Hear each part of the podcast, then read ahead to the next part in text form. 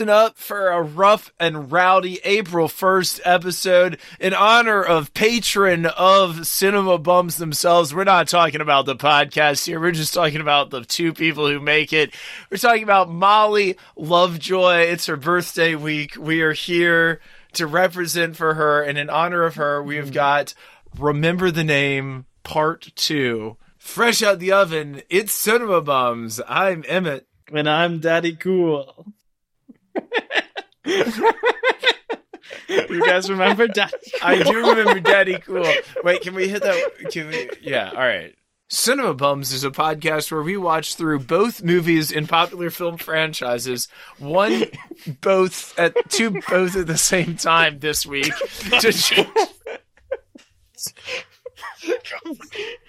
Completely and utterly defeated by this by this intro this time.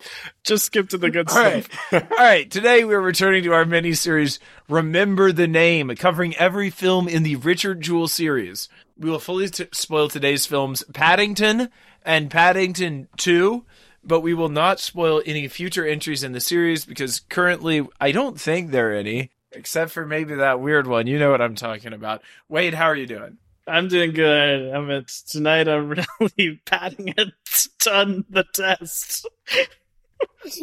How are you doing? I'm doing absolutely marmaladefulously um, because today we're honored to have a special guest. Uh, please welcome Zane Holloman, friend of the pod, returning champion. Uh, thank you. Not thank to you, mention so much. the maestro behind our beautiful theme music. Yeah, thank you for joining us all the way from Bandcamp, where you can normally be found. of course, of course. How's it going, Zane? It's going great. I'm so excited to talk about these wonderful movies. Just such a better experience than the last one we had. really, Really? You think so?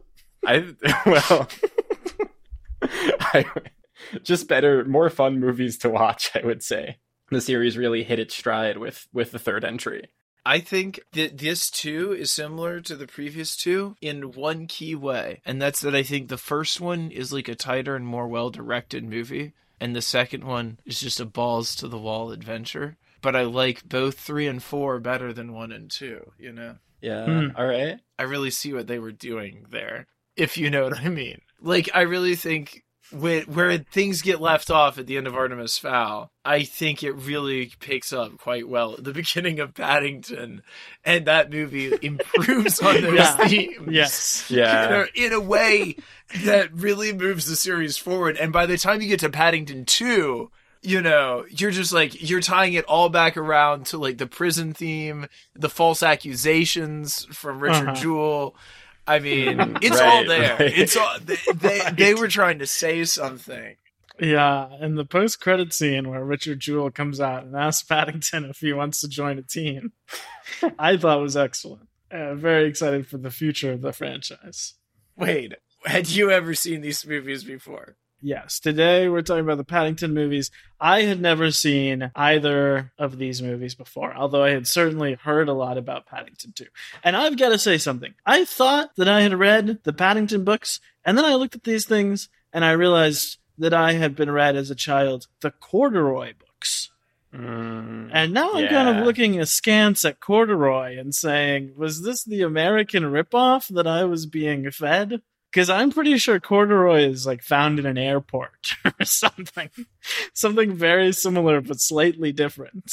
Hmm. Yeah, I also remember being read the same physical corduroy books, and I think having a corduroy plushie at some point. I believe we were we were raised with the American ripoffs. It's basically like we were read the Monkees instead of the Beatles, and now I'm hearing a Beatles song for the first time. Zane, had you ever seen any of the Paddington movies? My history with the series starts the summer of 2019 when I worked uh, at UNCSA summer session, which we all have done to some extent. And uh, I was working as a resident, and I was working with a, a film student there he just wouldn't stop talking about the two Paddington movies.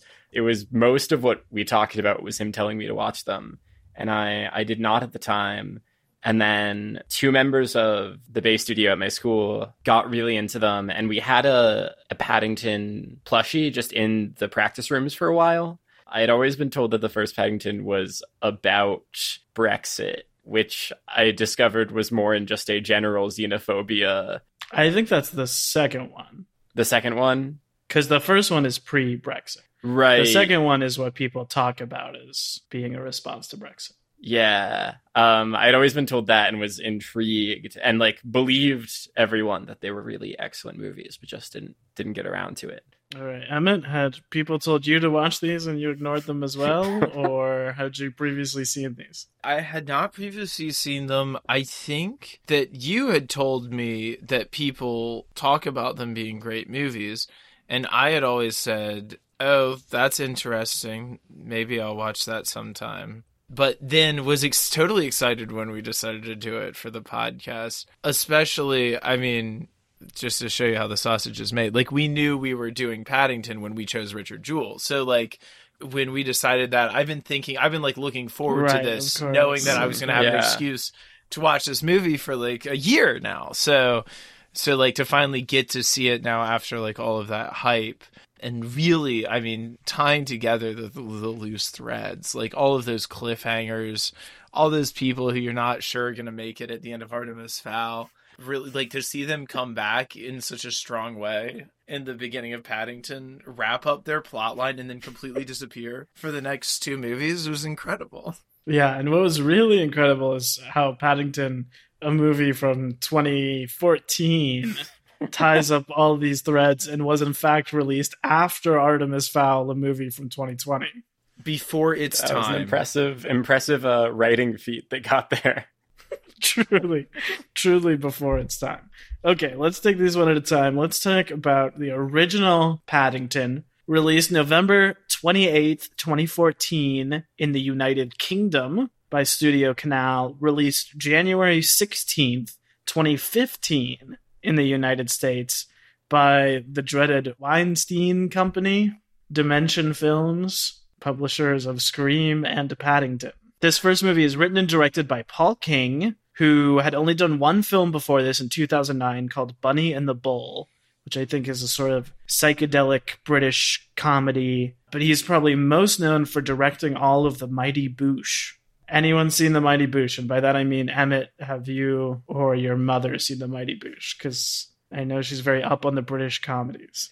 Yeah, so it's um it's like a British sketch comedy. Similar to Monty Python, but like from the early 2000s, I think. Mm. The old Greg character and sketch is from the Mighty Boosh, and there's a bunch of others as well. Oh. Of like other famous like internet like YouTube sensation sketches from that time period would like Uh-huh. be from that, but you wouldn't necessarily have seen like a whole season of it. Like I don't know that I've ever seen a whole season of it, but I just like saw clips and parts of it. Maybe not even a whole episode, but just like clips and parts up on YouTube. truly wild to think that the same guy directed Old Greg and Paddington. Right?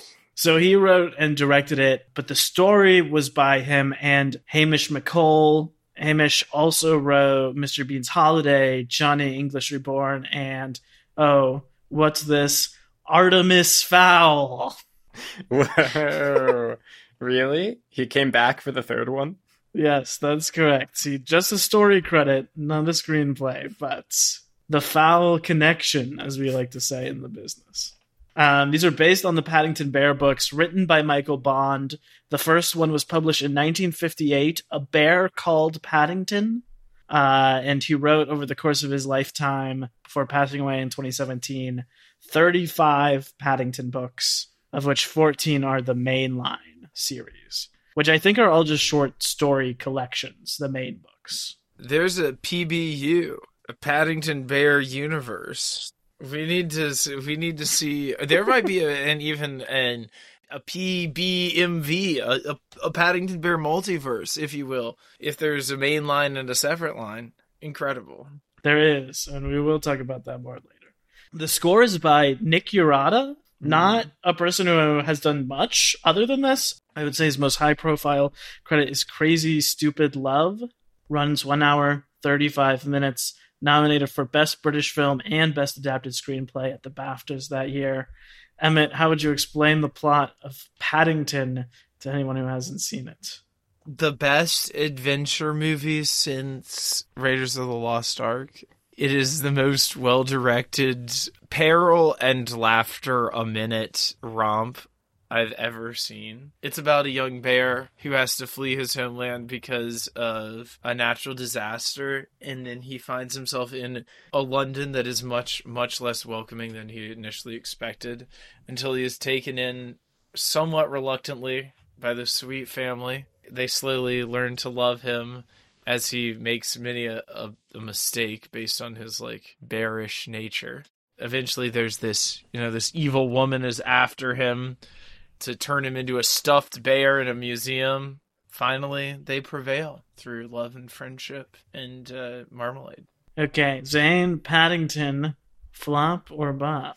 Just absolute bop. Real good, real sweet having just like a very sweet 90 minute movie just to get into was so exciting. I, I watched this movie after a day where I had, I worked and then I went to my friend's wedding, which was all fun and sort of exhausting by the end of it. And just being able to sit down with, with some marmalade and sweet CGI bears, just, just really special.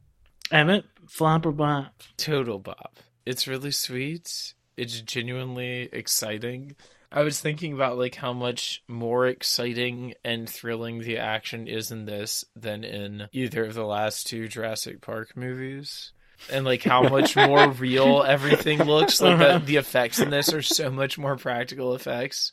It just looks like the bear is the only thing that's like CG. Mm-hmm. It's it's super cool. Wade, flop or bop? Oh, an absolute bop. I thought this was like a perfect movie, basically. I loved it so much just from like every facet you could imagine. Like, I think it's such a good story. All of the performances are so good. It's this like very touching and like really well thought out metaphor for immigration, which I think is so well done. And also, like, it has like one of the highest joke densities of any comedy I've ever seen. In every scene, there are like so many jokes going on in like every frame.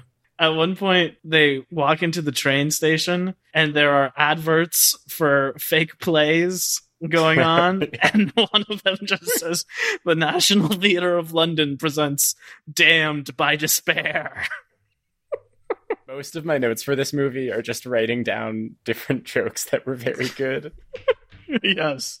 It's all sorts of jokes too. There's a lot of like physical comedy of just stuff mm-hmm. going wrong and there are so many great puns and just so many funny situations and performances truly just packed to the brim with all types of comedy. And when the physical comedy kicks in the score goes off into that frantic jazz. yeah, the score in this movie is so good. Mm-hmm. The coolest thing about the the score for me was the orchestration the arrangement specifically it's a lot of sort of bright like winds and strings and just feels it reminded me a lot of what I've heard of the Link's Awakening soundtrack, the new one. Oh, wow. It's pretty simple melodies and and everything kind of harmonically, but just the arrangement is very childlike or exciting. I wouldn't get the reference, although he played all of Link's Awakening because he plays his games on mute.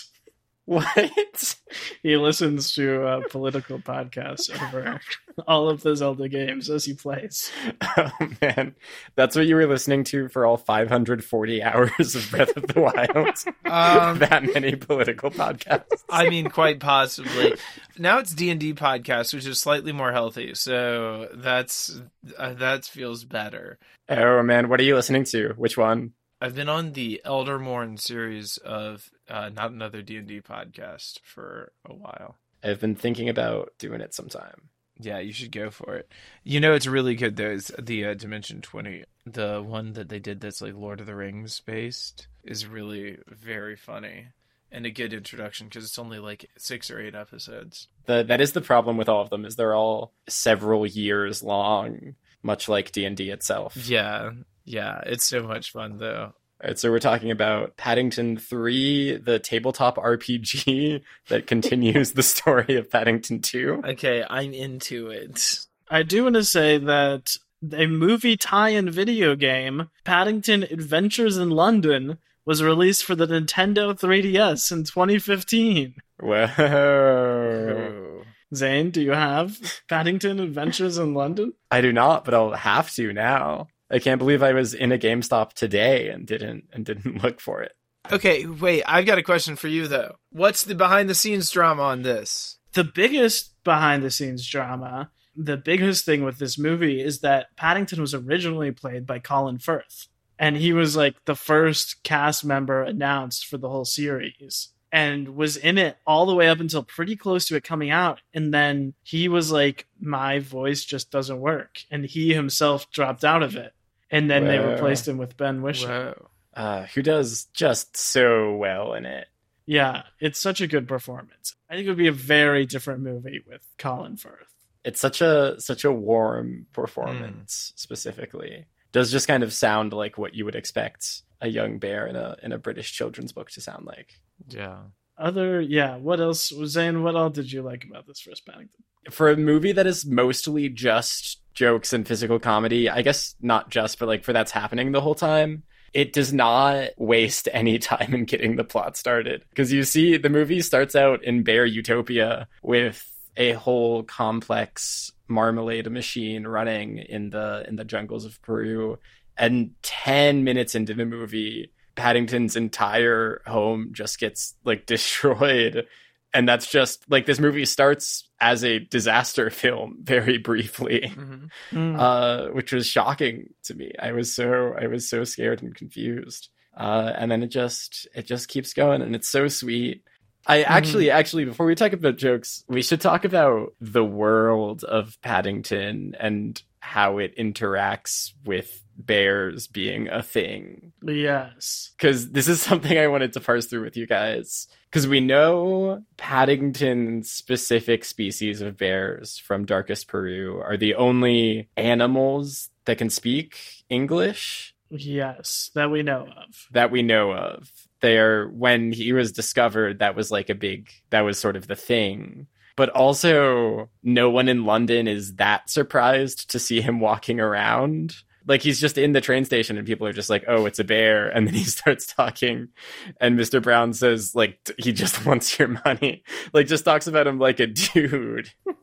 and that is like that specific, "Oh, just get into it, it doesn't matter." is is like what makes the movie work so well because it's I mean, it's like a children's book. It's just you're sort of in it for the ride. It's just such a such a shocking world the way that they interact with him. Obviously, there's a ton of animation work in this, but it really does look like the only thing animated in the entire world is Paddington. Like, Mhm. it is so well crafted in the visuals, and I feel like that aids to it too, because since nothing else looks unreal, combined with the way that everyone treats Paddington, you're kind of like, oh, that's just how Paddington looks. Like, Paddington Right. is a character in the real world who looks like he's animated, but nothing else is animated. So that makes sense. You know, like I think it just causes you you as well as the people in the world to like accept him and go along with the movie Yeah. in a way that a lot of these hybrids don't. Yeah, thinking about the performances in this movie as people reacting to nothing or to like a voice line off screen or whatever is crazy because it does feel so genuine. Like you kind of forget that that is a CGI bear and they they aren't talking to anyone. I feel like they really learned the lessons of Artemis Fowl and brought that to bear on the craftsmanship in this film. Especially, like you said, the the actors. I think the mom does a really good job of acting against a Paddington that's not there. I think all of them do. Both of these films are produced by David Heyman, who mm-hmm. is the producer of the Harry Potter mm-hmm. films. And these films really reminded me of those. Obviously, they share a lot of cast members, but in that same way, where like all of the bit parts are casually played by like Britain's best character actors.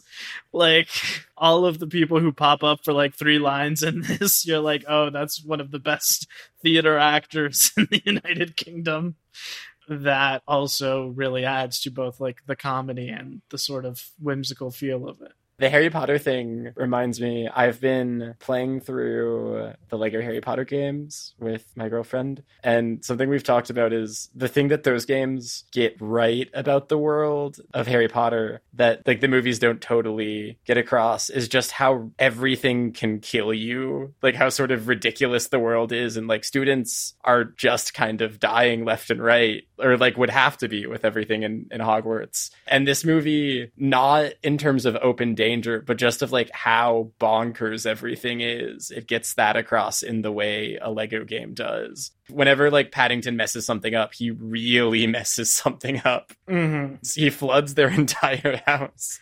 With like the shining shot of Yeah. the walls of water coming out of the door. Something I thought about in this movie is oftentimes in movies when they're not like big sort of citywide destruction, because I guess I'm I don't know, desensitized to that at this point.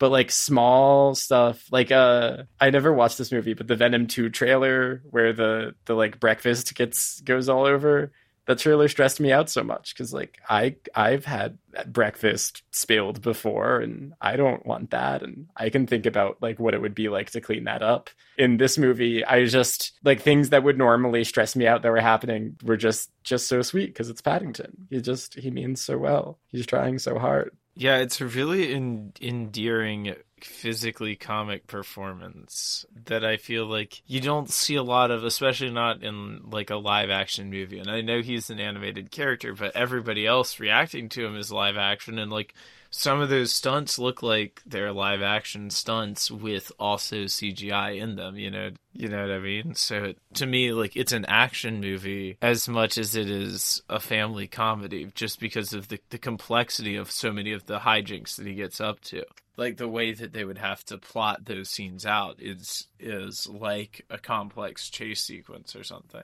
This movie also, like many an action movie, uh, has the Mission Impossible title music in it as an incredible musical cue. There are so many great musical cues in this. I mean, as you said, like the score is so good.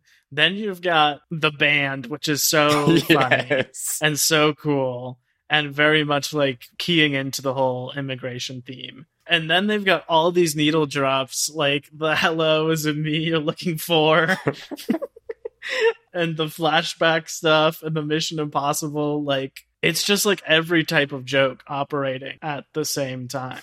Like, they are these elaborate vaudeville slapstick comedy set pieces, but then it's also like wordplay and performance jokes and verbal jokes and musical cues and everything. Yeah. Maya, while we were watching this, said uh, this whole movie is a Rube Goldberg machine, which stuck with me because that is like the the physical comedy is sort of how everything goes down, but sort of just everything tumbles together and connects and sets itself off. The plot and the music and the jokes, it's just all sort of happening the whole time. You can track how it gets from point A to B. It never feels overwhelming at all. Well, we do have a lot to get through, so I'm going to throw us into MVP. MVP OTP, our most valuable player other than Paddington. I'm taking our protagonist, Paddington, by Ben Whishaw off the board. But other than that, every character in this delightful film is up for grabs. Uh, Zane, who's your MVP?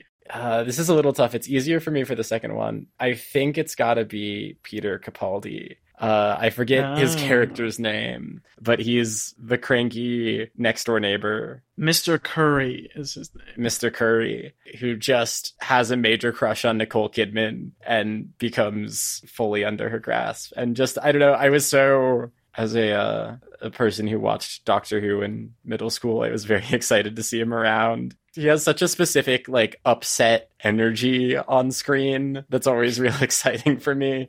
And especially, like, him on the same screen as the sweetest CGI bear you've ever seen. He really sold me. He has the incredible line where Nicole Kidman compliments something at his house, and he goes, "I inherited it from my mother, a very distant woman." and just keep continuing. Uh, Emmett, who's your MVP? This is really a difficult movie to choose. It. Good Mhm. lord. It's got to be the crazy uh, museum owner, though. I mean, his accent is just just past unhinged. Like it's just on like the unhinged side. The antique shop dude. yeah, of like fun. It's Uh-huh. like just on the other side of of wherever would make sense for it to be, and you're like, whoa, and it's it's good. Wade, who's your MVP? Well, I had a bunch, and you guys have not taken any of them, which I was hoping you would Uh, to make it easier on me. I think I've got to give it to Nicole Kidman as the bad guy. I mean, she's just so good in this movie. She's insane. Her costume in this film. She looks like she stepped right off of Speed Racer and directly onto this set. so good. When the guy's like, "Is he endangered?" and she says, "He is now." yeah. When someone calls her and she picks up a gigantic bone and holds it to her ear, and then she says oops and puts it down and grabs the phone. I don't know. She's off the chain. I think she makes the movie work because she is like this pure evil counterparting the innate goodness of Paddington. I read that she took this because she wanted a movie that she could finally show her children. It was the first appropriate movie she should show her kids, and then they were just terrified of her. That's very funny. I was shocked and laughing every time every time she was on screen. I do want to give a shout out. I think all of the family is really great, but especially both of the parents Mm, yeah. are kind of like the co-leads of the movie along with Paddington. Yeah, crazy watching watching this movie having the memory of seeing Shape of Water. Thinking of the mom interacting with the CGI character in that movie and how how different it is to the mom interacting with a CGI character in this movie. Or is it? See, this is where the truth comes out, people. Okay, cover your ears if you're not ready to hear the filthy, filthy truth about Paddington. Emmett has raised his eyebrows and offered no further comment. Speaking about both the parents and the filthy, filthy truth, we should mention that there was a controversy at the release of this film. British Board of Film Classification rated it PG for mild sex references. For the scene in which um, the dad cross dresses as the maid to um, steal the thing. Oh, Is there a specific line that is a sex reference in that, or is it just I don't think so. just the concept? I feel like it was just the concept they were reacting to. That guy's reprise in the second movie, the guy from that scene, is a wonderful, a wonderful reprise moment. Okay, Zane, final thoughts. Any final thoughts on the first Paddington? Let's see. I have a couple jokes just to to listen, just a couple. Oh, the the big one for me was the orphanage. Uh, I was laughing for I think literally two minutes straight after this. I had to pause the movie and and rewind it some because Paddington, the the Brown family is telling him that they can't keep him. He says, "What are you going to send me to an orphanage?" And then it hard shifts to a a shot of Arkham Asylum with a like big gate that says orphanage and it's lightning and it's dark and there's spooky music. And then it just cuts right back. And they say, no, no, it's just a place for people who are children and don't have parents and it's run by the government. And then it flashes immediately back and has that written on the gate. and it's so good. I I thought that was good. I thought uh they they mentioned that the daughter is wants to be a a businesswoman and that she's learning Chinese for business and then it cuts to her reading a textbook that says Chinese for business. And then the phrase that she's learning in Chinese is I have been accused of insider trading and require legal representation. yeah. I think just two other. There's a very funny classic "Is that you, God?" joke with uh, I don't know. I remember if it's Paddington or the dad that says it, but it's it's between those two. Uh-huh. Maybe my favorite. Well, I think the orphanage is my favorite, but my second favorite joke is in that scene we were talking about in the cross dressing scene. Mr. Brown is complaining about having to wear the dress or whatever. Paddington says, "You look very pretty," and the dad says, "That's what they'll say in jail."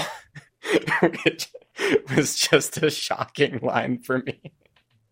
Those that's the only line I don't like. I feel like we gotta cut those jokes out. Well, the the second movie expands on that, I guess. We, we haven't even mentioned the joke that makes the movie, which is dogs must be carried. Where Paddington is so terrified to go down an escalator, and he sees a sign that just say dogs must be carried. You know, meaning if you have a dog, you have to carry it. And he goes and steals someone's dog to carry it to give him the bravery to ride down the escalator. That is so much fun too, and that's a weird looking little dog. Emmett, final thoughts? Just a really good movie. I don't think I've seen a movie that was this much fun since what, like Trolls Two World Tour. What are, what are we talking? Years, years it's been. Mm-hmm. Wow, that's all I gotta say. How about you, Wade? I have to say that this movie points out that the Natural History Museum is barbaric. And I've got to say, it is barbaric. I went last weekend to the American Natural History Museum here in Central Park. And I'm a big museum lover, big advocate of museums. Some of the stuff is cool, like the dinosaur bones are cool, but then there are all these sections that are just like dioramas basically of animals, but not like old animals, like real animals that exist today. And it's like a taxidermy version of them set up in the diorama in a cage.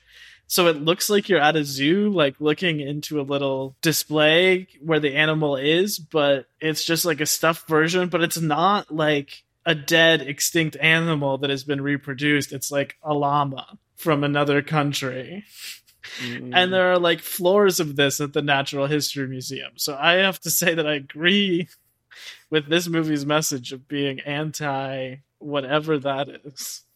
Wow. yeah, that is spooky. Yeah, I would just say this movie is great. One of the best movies I've seen, one of the best movies I've seen recently. I loved it so much. Uh, my only criticism of it, and this is not the movie's fault, but unfortunately, I did see Hereditary before I saw Paddington. So when we talk about attics that have dioramas of the house inside them that open up to show tiny little versions of the people living in the house inside the diorama house, I already have preconceived notions about how I feel about that. So unfortunately, I cannot hang with it when it occurs in this movie, even though it came out three years before Hereditary little tiny diorama houses of your own house in the attic have been ruined for me for life. I'm not certain this movie is aiming for the same demographic of people that watch Hereditary. Well, it has reached it, so what can I say? Okay, now it is time for Bums the Word, our quiz game, where I have 10 movies that I'll give hints about. Whoever guesses the movie first gets a point. Whoever has the most points at the end wins. Today, we are playing the top 10 highest grossing movies of Nicole Kidman's career. Oh man. When I saw her on the cast list, I looked up what movies I had seen her in, and I think just two. so this might not go well for me. Some of these might be a little rough. I had at least heard of all of these movies, but there are a couple I don't think I would get. But most of these are big hits. You guys know almost all of these movies. We're starting in opposite order. So, film number one is the 10th highest grossing, working our way down until the final film will be her highest grossing film. The first one on the call sheet, her 10th highest grossing film. This is a 2003 war film. It's based on a novel. It's sort of a big, prestige Oscar movie, and it is set in the American Civil War. Is it Atonement? It is not Atonement. Is it Scarlet Tide? Scarlet Mountain? Red Mountain? Oh, okay. I think you know what it is. That's not the title, but you're like circling Crimson it. Tide? Uh, Red Tide. No, no, no. It's the mountain isn't red. It's something else. Cold Mountain? Yes, that's correct. Cold Mountain. Uh, her ninth highest grossing film. This is a 2001 musical. It's not adapted from anything. It's an original musical. It's by sort of a big, flashy, flamboyant director who we talk about on the pod. We talk about doing sometimes on the pod. Moulin Rouge. That is correct. That is Moulin Rouge. I thought that was based on Rent. It is very similar. It's a very similar plot. Okay, this next one. This is a movie I really like, but I would say this is the hardest. It's a a 2001 Spanish horror film. Is it The Orphanage? No, it's a gothic horror film. It's all set in a house in like a big estate mansion where creepy things are happening. Hmm. Doing very poorly this round. Any hints about about the title? The title refers to a group of people who are the antagonists of the movie. The Strangers? The witch is. not not far from the strangers. The Others? Yes, Where? it is the others. A movie whose DVD case I can picture but have never seen. Pretty good. I watched it. It was a big inspiration for Lost, so I oh, remember watching it back in those days, and it's pretty good.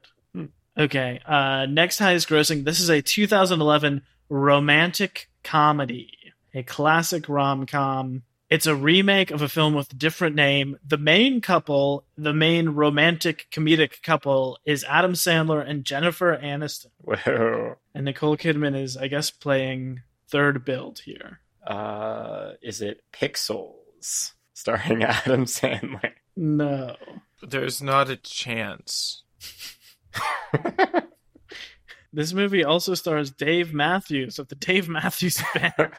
Does it have a plot? you know, it's a rom com. Uh, they're on a beach. And Nicole Kidman's in it too.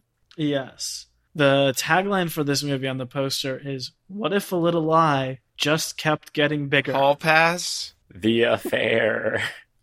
The title is sort of what you might say, a common phrase, what you might say to someone who is doubting some sort of scheme you are pulling. Don't worry about it. I've got it under control. Is that It's all good. These are in the right um, in the right ball count. We've already run out of time, so I'm just going to uh, to call this one. This film is Just Go with It. Just go with it, man. I have not heard of it. Oh. The sixth highest grossing film starring Nicole Kidman is an epic drama. It's Australia by Baz Luhrmann, also. Yeah, it is. It's A Australia. romance. A wartime. a wartime epic of staggering proportions. I believe this is one of Emmett's favorite movies. it is maybe, if not my favorite movie of all time. It has everything: Wizard of Oz, Stampedes, Nicole Kidman, Hugh Jackman, betrayal, murder, everything. Okay, film number five is a 2015 comedy based on a British novel. Is it Paddington? Yes. And that is one point for Zane for Paddington. All right. Fourth highest grossing. This is a 1995 threequel, as Emmett is wont to say. It's the third of four in a popular series from the 80s and 90s, although many of the main characters are played by different actors in this one than the first two. Third of four in the 80s and 90s? Yes. What genre did you say? I didn't. Okay. What genre would you say? It's a superhero film. Oh, is it a Batman Forever? It is Batman Forever. Wow. Mm. Who does she play in Batman Forever? I will give anyone an extra point if you can successfully name the character she plays in Batman Forever. She's like a new character, isn't she? She's like the love interest they made up for it. Uh huh. I I don't I don't I don't know her name. She plays Dr. Chase Meridian, of course. Wow. the classic, that old Batman classic. Chase Meridian. Okay, third highest grossing film. This is a 2007 fantasy film directed by a director we have covered on the podcast. Oh. not as a miniseries, but we have covered another one of his films. It's a man. This is another one adapted from a British young adults children's novel. It's, it's a standalone movie. It's not. Oh no, is this the is this a sequel or a standalone? This was meant to be the first film in a series, but it did so poorly that this is the only one. Okay, what year is it? 2007. Was she in Eragon? No. Oh no, no, no. The, uh, the Golden Compass. Yes, that is correct. The Golden Compass. Uh, and I read, in fact, that Framestore, who are the visual effects company who created Paddington in both of these movies, got their start creating the polar bears in the Golden Compass. Wow. Those are pretty good. Okay, film second highest grossing film starring Nicole Kidman. This is a 2006 animated musical directed by a famous action director. This is another movie that might have fur because it is about anthropomorphic animals. Oh, 2006? Is it flushed away? It's not flushed away. Is it a Shark Tale? Nope. Is it a is it a Disney or is it a, a not a Disney? No, it is a Warner Brothers picture. Okay. This is from a very famous director who has a very small filmography of mostly adult action movies. And then a couple weird kids movies thrown in. Huh. This film ha- also got a sequel in 2011. Oh man, this is tough. A musical. Singing and dancing animals. Emmett, Emmett, do I've have nothing. anything I've got nothing here. This is the fourth non Disney or Pixar film to win the Academy Award for Best Animated So Feature. not Barnyard. no. It's popular. It's a big hit. Huge hit, this movie. Uh, ants. All of the main cast are animals, but there are live action humans featured in some scenes. Stuart Little. This film takes place in Antarctica. Wait, is this Happy Feet? It is Happy Feet. okay. Right. That's by um Mad Max dude, right? I'm blanking on his on his name. George Miller's Happy Feet. God, we need to listen to that little kid's heart song again. That stuff. That's from the second that one. stuff kills me every time. Is she one of the penguins or is she one of the humans? No, she's one of the penguins. She's one of the penguins. The humans are like people in the background watching Mhm. penguins in a tank at a museum. Like those are- right. Not characters. Okay, and finally, the highest grossing film. Is it Aquaman? It is Aquaman. cool. Damn. Wow. That was the only one I knew. well, I would say actually more res- a more respectable turnout than I may seem here. I've got six. Uh, well, I've got seven Emmett to four from Zane. Uh, okay. I'll take it. Take it. That's all right. And now, as we are pretty much at time for the whole episode, I'm throwing it over to Emmett to talk about Paddington 2, aka the Great Barapest Hotel. I don't know who Emmett is. This is Sleazy, and we're gonna do a lightning round version. Welcome, uh, welcome, welcome, welcome to Paddington 2 with Sleazy. It's time to do a lightning round of cinema bums. All right, so this was uh, directed by Paul King. It's his third film, written by Paul King and Simon Farnaby. His role on Horrible Histories goes on to write The Phantom of the Opera and Wonka. Score by Dario Marianelli, Joe Wright's composer. Pride and Prejudice, Atonement. Runs one hour forty four minutes. Released November tenth, two thousand seventeen, by Studio Canal in the UK, and January twelfth, two thousand eighteen, by Warner Bros. in the US. Budget of forty million dollars. Uh, box office of $228 million. Critically acclaimed, 88% on Metacritic, nominated for Best British Film, Best Adapted Screenplay, and Best Supporting Actor for Grant at the BAFTAs. Wade, what would be your very brief summary of this movie? Oh my god, the reversal you pulled on me. First of all, shocking to hear how fast those stats can go. Truly sobering, sobering moment for me. I just want to shout out, as I've been mentioned, two writers on this film. They wrote it together. Paul King, writer director of both, and Simon Farnaby, who wrote it with him, is the man who plays the weird perfy security guard in both of these oh, movies. wow. He also wrote this movie. he wrote that character just for himself. That's so funny. Okay, Paddington 2, here we go. The first 20 minutes are what you would expect from a sequel from Paddington. the whole family is back. They each got their own little tiny thing that gets set up that they're dealing with. Paddington is having more slapstick escapades, but there's a little more CGI involved this time. He wants to buy a birthday present for his Aunt Lucy, who still lives in darkest Peru and is turning a 100. Unfortunately, the birthday present he wants to buy, a pop up book, is stolen by struggling actor and Paddington's namer Phoenix Buchanan, played by Hugh Grant, who knows that the pop-up book is secretly a treasure map, steals it, frames Paddington, who gets arrested and sent to jail.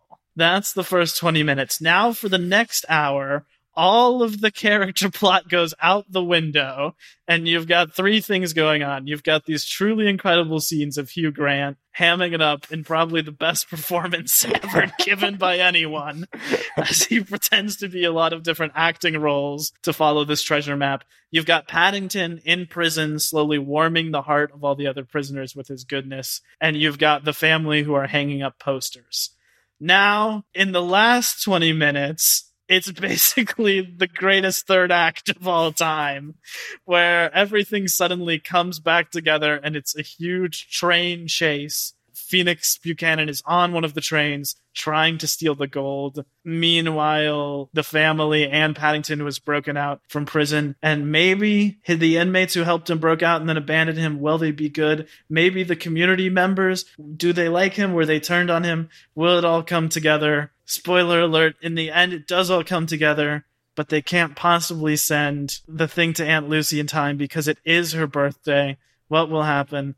Oh, all the community has pitched in and raised enough money, and they've brought Aunt Lucy herself to London. And Paddington gives her a big hug, and everyone weeps openly. And the credits roll, and then you see a wonderful performance of Hugh Grant uh, doing the song from Follies in prison with all the rest of the inmates. Paddington 2, 100% on Rotten Tomatoes. Close the book. Yeah. How could how could it be how could it possibly be better, right? Zane, Flopper Bop, Paddington 2. Uh, absolute bop. Real, real good. Real good. Wade, Flopper Bop. a bob for sure especially the last 30 minutes i think are incredible but i i do have big qualms with this movie and don't Hmm. like it nearly as much as the first one I I feel the same actually. I had a couple of specific things I wanted to bring up that Yeah. that held it back for me. Hmm. emmett flop or bop It's a bop. Uh, I agree that it is not quite the same in quality as the first one. I think it's a little slower, it's 10 minutes longer which you feel. and it doesn't feel as like densely packed with jokes and like action happening every moment. But it is, like you said, Hugh Grant playing one of the most hilarious villains of all time. Everyone putting in great performances. Hugh Grant is just playing actual Jeff Goldblum in this movie. just just Jeff Goldblum hanging out. Uh, did you love all the stuff emmett where he's among the costumes of all the famous roles he plays and he's speaking to them Uh-huh. so he's speaking to macbeth and hamlet and perot Yeah, I loved that. How did the two of you feel about the lesson that this movie gave us of quote actors are some of the most evil, devious people on the planet? I believe it. a great line delivered by Mrs. Weasley directly to the camera.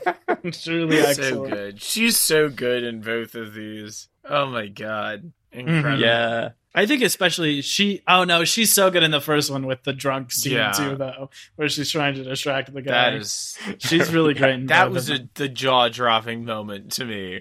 When the second bottle of whiskey comes out, I was like, this movie has taken a turn.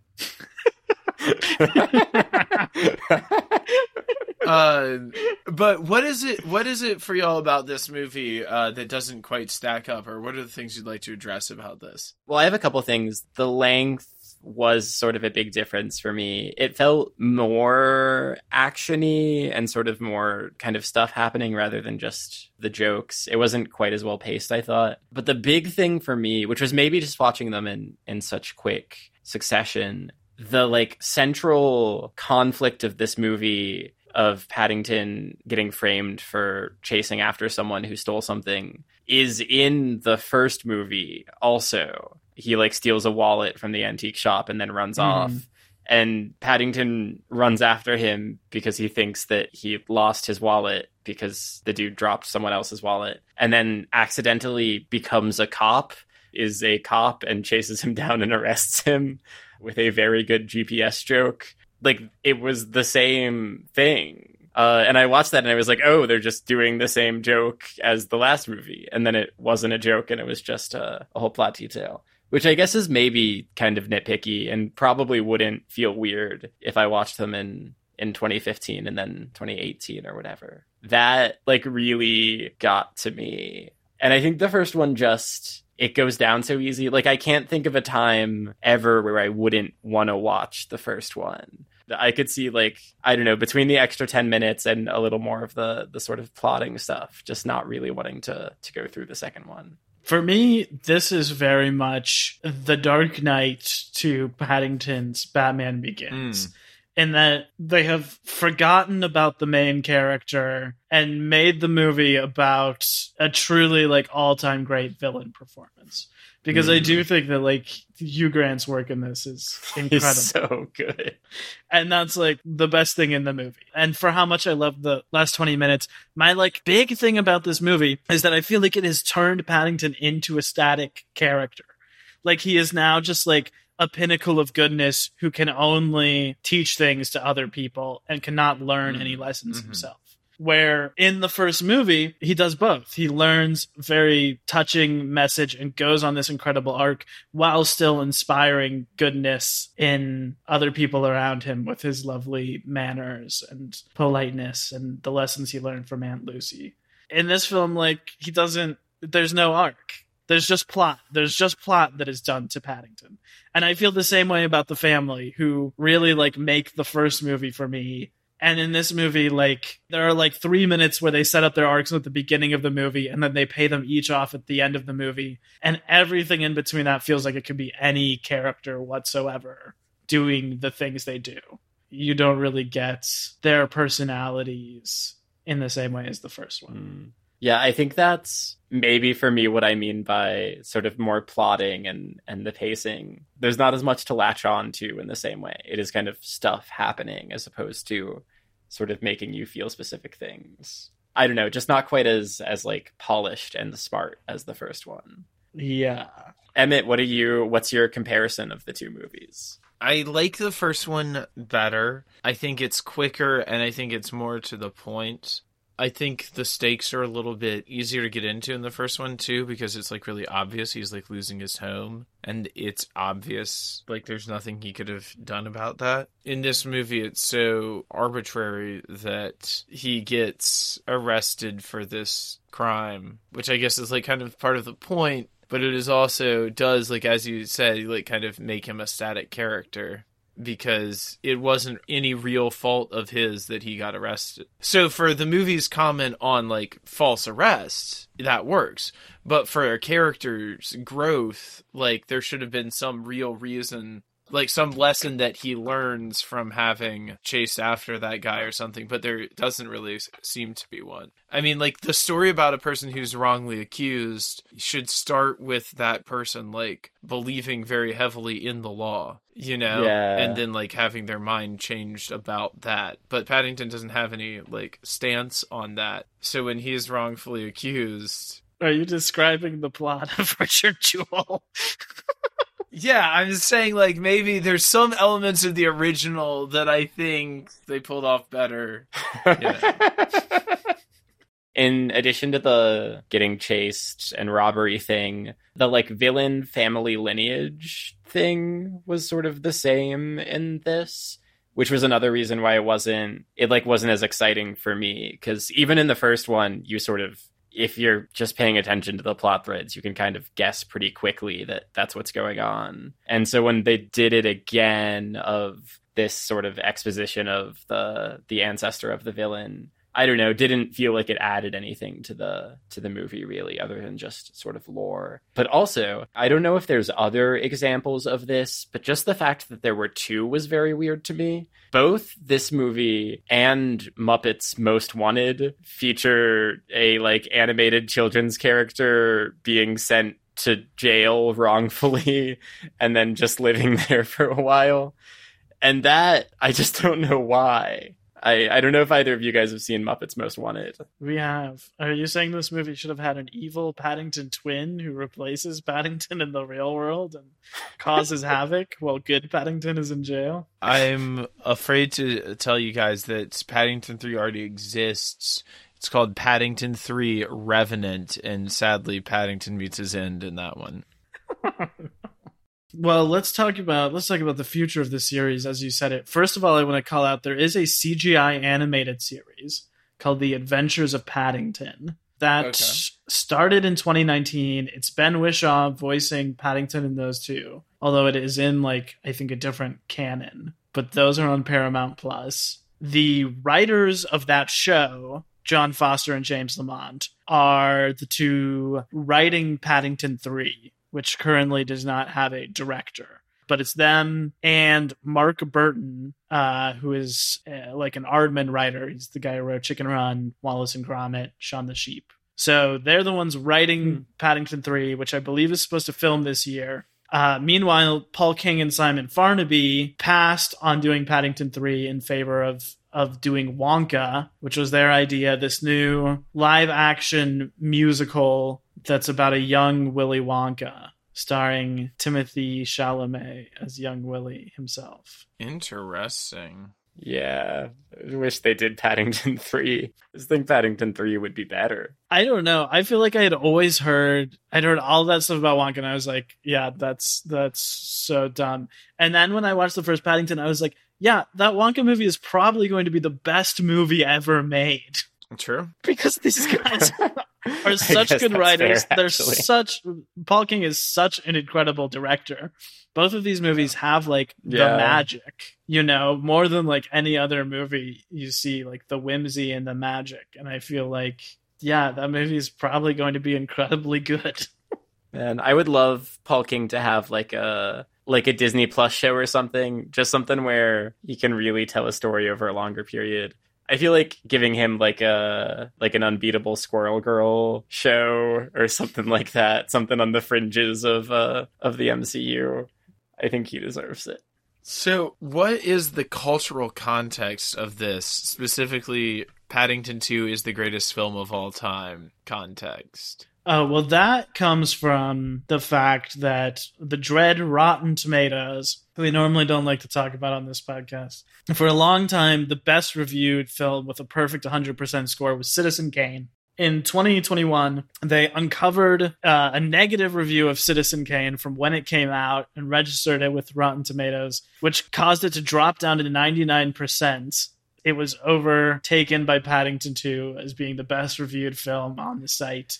And then a few months later, a negative review of Paddington 2 from 2017 was added, which dropped it down to 99%. And now the best reviewed film of all time on Rotten Tomatoes is Leave No Trace from 2018, a movie I have never heard of. Which, of course, no one's ever heard of it. Has left no trace. I think it's really weird that Mr. Curry is like cool with him and saves his life at the end of the first movie.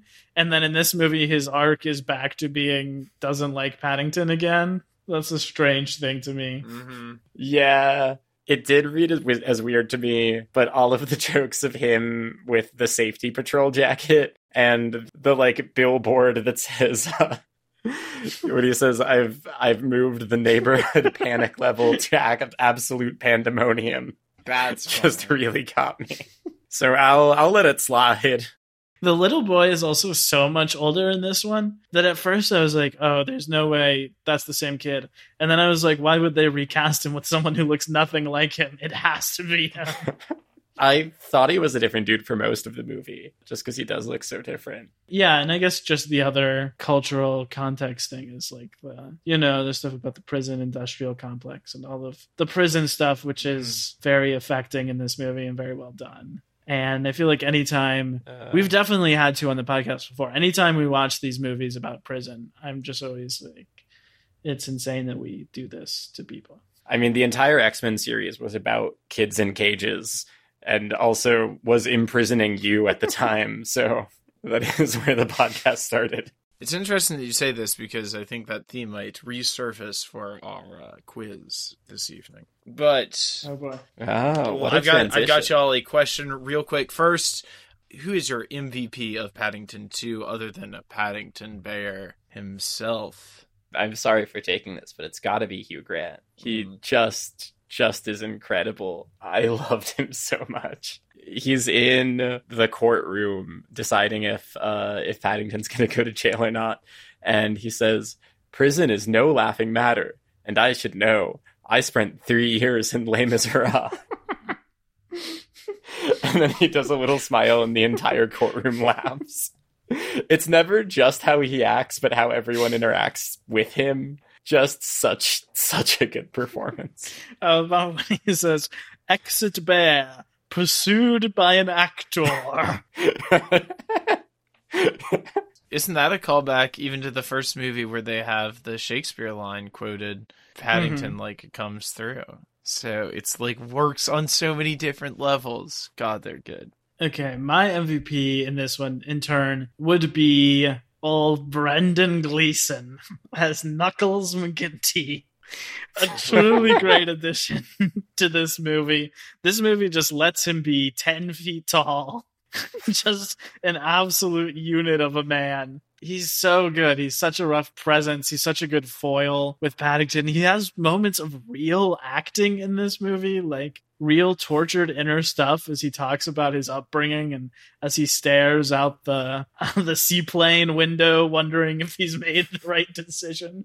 Maybe the most hype moment in any movie ever is where you've watched the horrible, traumatizing scene of Paddington stuck in the thing drowning, and he just shakes his head no to the mom as the saying, like, it's over. I'm sorry. And it's so sad. And then you just see like a great whale, the mass of Brendan Gleeson hit the ocean and start swimming toward him to save him. And it's the most exciting thing in any movie.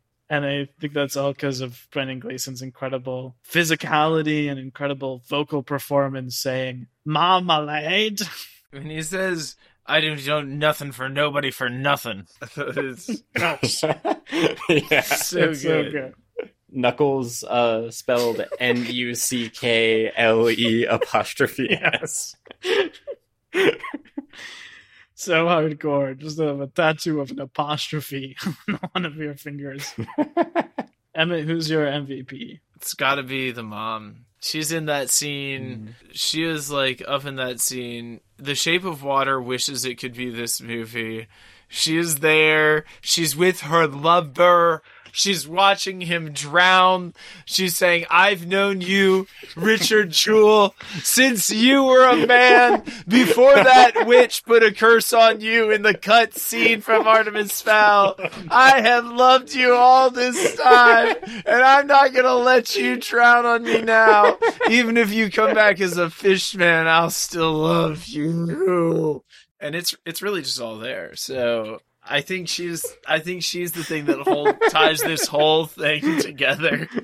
It's such simple, like setup payoff stuff. I mean, I really honestly do think it's like underwritten. But like at the end, when all of the family gets to do their thing, when Jonathan gets to drive the train and the sister gets to Mhm. recognize the thing from the newspaper, and old Daddy Cool has to throw the ball at just the right time.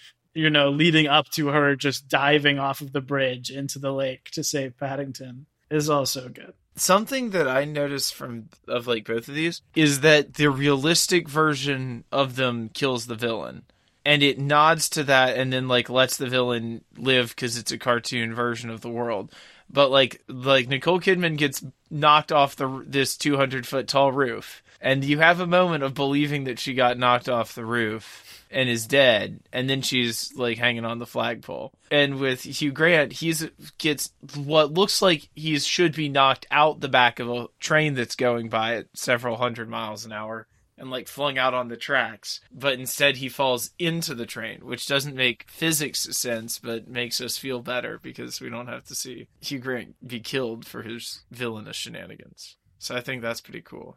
Is like a very specific shot in falling inwards when being hit on the head. It was surprising to me. You mentioned Daddy Cole, and we would be remiss to not mention. I think this was in the second one. They blend together a little bit. It might have been in the first, but when they're talking about how Mr. Brown used to be cool and then he had kids, and they show they like drive to the hospital in like on like the motorcycle, and then he walks in, or it might be when he gets the job. That's in one. This is in one. But yes. Is that in one? Okay. he walks into the hospital and then with like the full the aviators the motorcycle and then he walks out and has like a like station wagon and is wearing an ill-fitting suit and is just a totally different person it's such a good visual gag And speaking to the to the end of Nicole Kidman, I feel like good gag in that movie that totally encapsulates the themes of the second movie is where the judge says to Nicole Kidman, "Prison wouldn't do you any good. You're charged with community service." And then she screams, she's like, "No, anything but that." Do you have any final thoughts on Paddington 2 before we wrap up and do this quiz? Or actually, sorry, before we wrap up and do our updated ranking of the Remember the Name series. my final thought for i guess just the the paddington series as a whole is uh if you ever are feeling down or just have a couple minutes just uh load up the official paddington bear twitter page because it's just tweets from paddington himself. And they're all so sweet. There's just so many. I had a real busy rehearsal week this this week and i i just sat down and just let paddington tell me things were to be okay. It's a good time. Uh, and I guess my my ranking is Paddington one at the top, and Paddington two, and then Richard Jewell, and then Artemis Fowl. Wait. Final thoughts. We talked about it a lot, but Hugh Grant is very good in this movie. I think the BAFTAs got it right and the Oscars got it wrong. We should have been Best Supporting Actor for this performance. is truly wonderful. The second thing, second of three things. The hard stare is so good. It's such a good Mm. plot mechanic, and I love that they don't overuse it. Like it's only once per movie. Does Paddington use the thing that can stop all foes dead in their tracks? and neither time on the actual villain of the movie, which I think is interesting. And in general, I just want to say the plot of this movie is a very apple and onion plot. The TV show Apple and Onion, which is now on HBO Max in its entirety, it's a British animated show where all the episodes are 10 minutes long. It's very funny. It's a little more like biting and irreverent than this. It's not like the warm tone, but it's very similar British comedy. And all of the plots for the episodes start with something like this, where it's like, we need to earn money to buy a birthday present. And then they go off and like found a company and get super rich and learn a lesson about class relations and then go to prison and then have to work their way out and then buy the present in the end, like all in the span of 10 minutes. It's very Whoa. good and one of my favorite shows. And the voice of Onion is in this movie very briefly in the courtroom scene. Richard Ayoade is just one of the guys who presents something in the courtroom scene. So Wow. updated ranking. Number one, Paddington. A little bit down, Paddington 2. A little bit down, Richard Jewell. A lot down, Artemis Fowl. Emmett, final thoughts and ranking. These are good. My final thought is we should watch more kids' movies. Other than that, I would say my new ranking is Paddington 1 at the top, Paddington 2 after that, Richard Jewell, and then Artemis Fowl, just like both of you. Really, a series consistently better on the odd numbers or something. It's good. I'm excited to see where it goes next. I hope Yes. with it when we cover Paddington 3 The Revenant and Paddington 4 Don't Look Up that we will have lots to talk about. Until then, we're just going to have to set, settle with this quiz. Um, today's quiz is pulled from the theme prison movies. I just typed in prison movies into Google. First movie is from 2019. It's The Wives of New York Gangsters in Hell's Kitchen in the 1970s. Continue to operate their husbands' Oh. rackets after they're locked up in prison. It stars a bunch of funny ladies, but it is Yeah. a, a grim and dark film. This is that really dark movie with Melissa McCarthy and Domhnall Gleeson. It's based on a Vertigo comic series. And Tiffany Haddish and em- Yeah. and Emily Moss, or Elisabeth Moss, not Emily Moss. Elisabeth Moss. I can't remember what it's called. Is it called The Something? It is. The thing I have in my head is The Outfits, but I know that's not it. It's not quite right. It's like kind of a reference to the neighborhood that they're in, but also a place in a house. The Basement? No? The Kitchen? Oh, it's called The Kitchen. Yeah, the kitchen. As in, I think Hell's Kitchen. Uh, Cool. All right, that's uh, one point for Wade.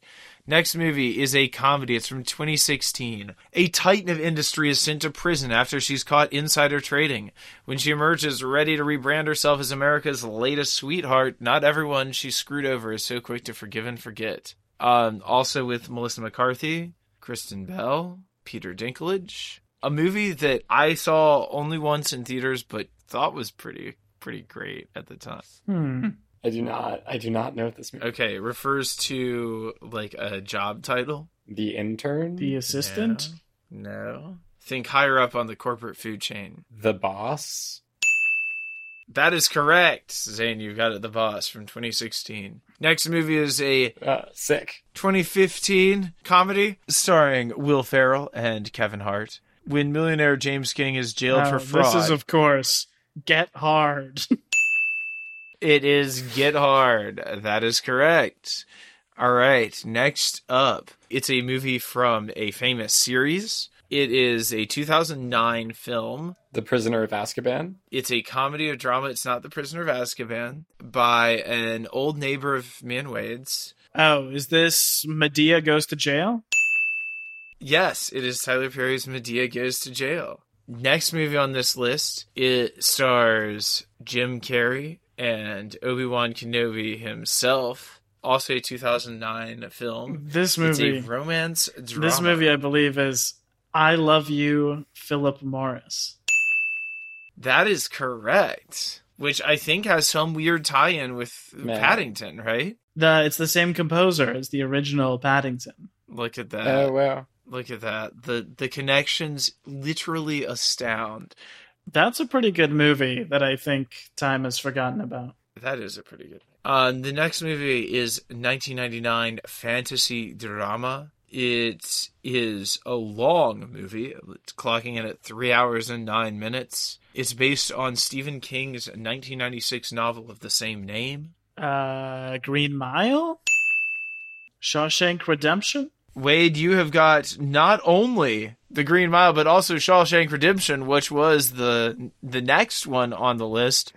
So Zane, you've got Oh. a one shot at redemption here. One more shot at a Shawshank Redemption for Zane if he can guess the Oh, last man. movie on this list. It's the film that started it all. The original, remember the name. Perhaps we're going to have to go back next year to tell you what it's really all about. This is a movie from 2003, a family adventure. It's an American neo Western comedy drama film directed by Andrew Davis and written by Louis Sachar, um, based on the, uh, his novel of the same name. Oh wait, like the guy who wrote Holes, that Lewis. Is it holes? Zane, you have won the game. Come on. Ridiculous. Zane, like thank you win. so much for coming on. You will win 10 free, yes, that's right, 10 free episodes of Cinema Bums right into your ears th- that you already got for free. That's all we're offering. But congratulations, you would you have them. Is there anything you'd like to plug before you go? Uh, I guess let's see. I actually right before this episode comes out, will my band will have just put out a single for an EP Ooh. that's coming out right after this episode. Uh, so if you want to go look up Caffeine Daydream on Spotify or Apple Music or whatever you have, Uh, we just finally got around to mixing a bunch of re-recordings we did of our our first EP, which we recorded two weeks into being a band, and have since uh, fleshed out considerably. So, uh, if you're into modern blues rock or kind of grunge influenced stuff, then go look up that. And there's a new, a brand new song waiting, waiting for you. Thank you. That's super exciting. And it was awesome to have you on to talk about the Remember the Name series, episodes three and four. Can't wait to see what episodes uh, five and six have in store for us next year. Until then, in 16 weeks, we will be discussing Jordan Peele's Nope. Next week, we are starting our Robert Eggers miniseries. And we're beginning with The Witch from 2016. Until then, dear listeners, stay marma glazed. Ooh, that's good. All right.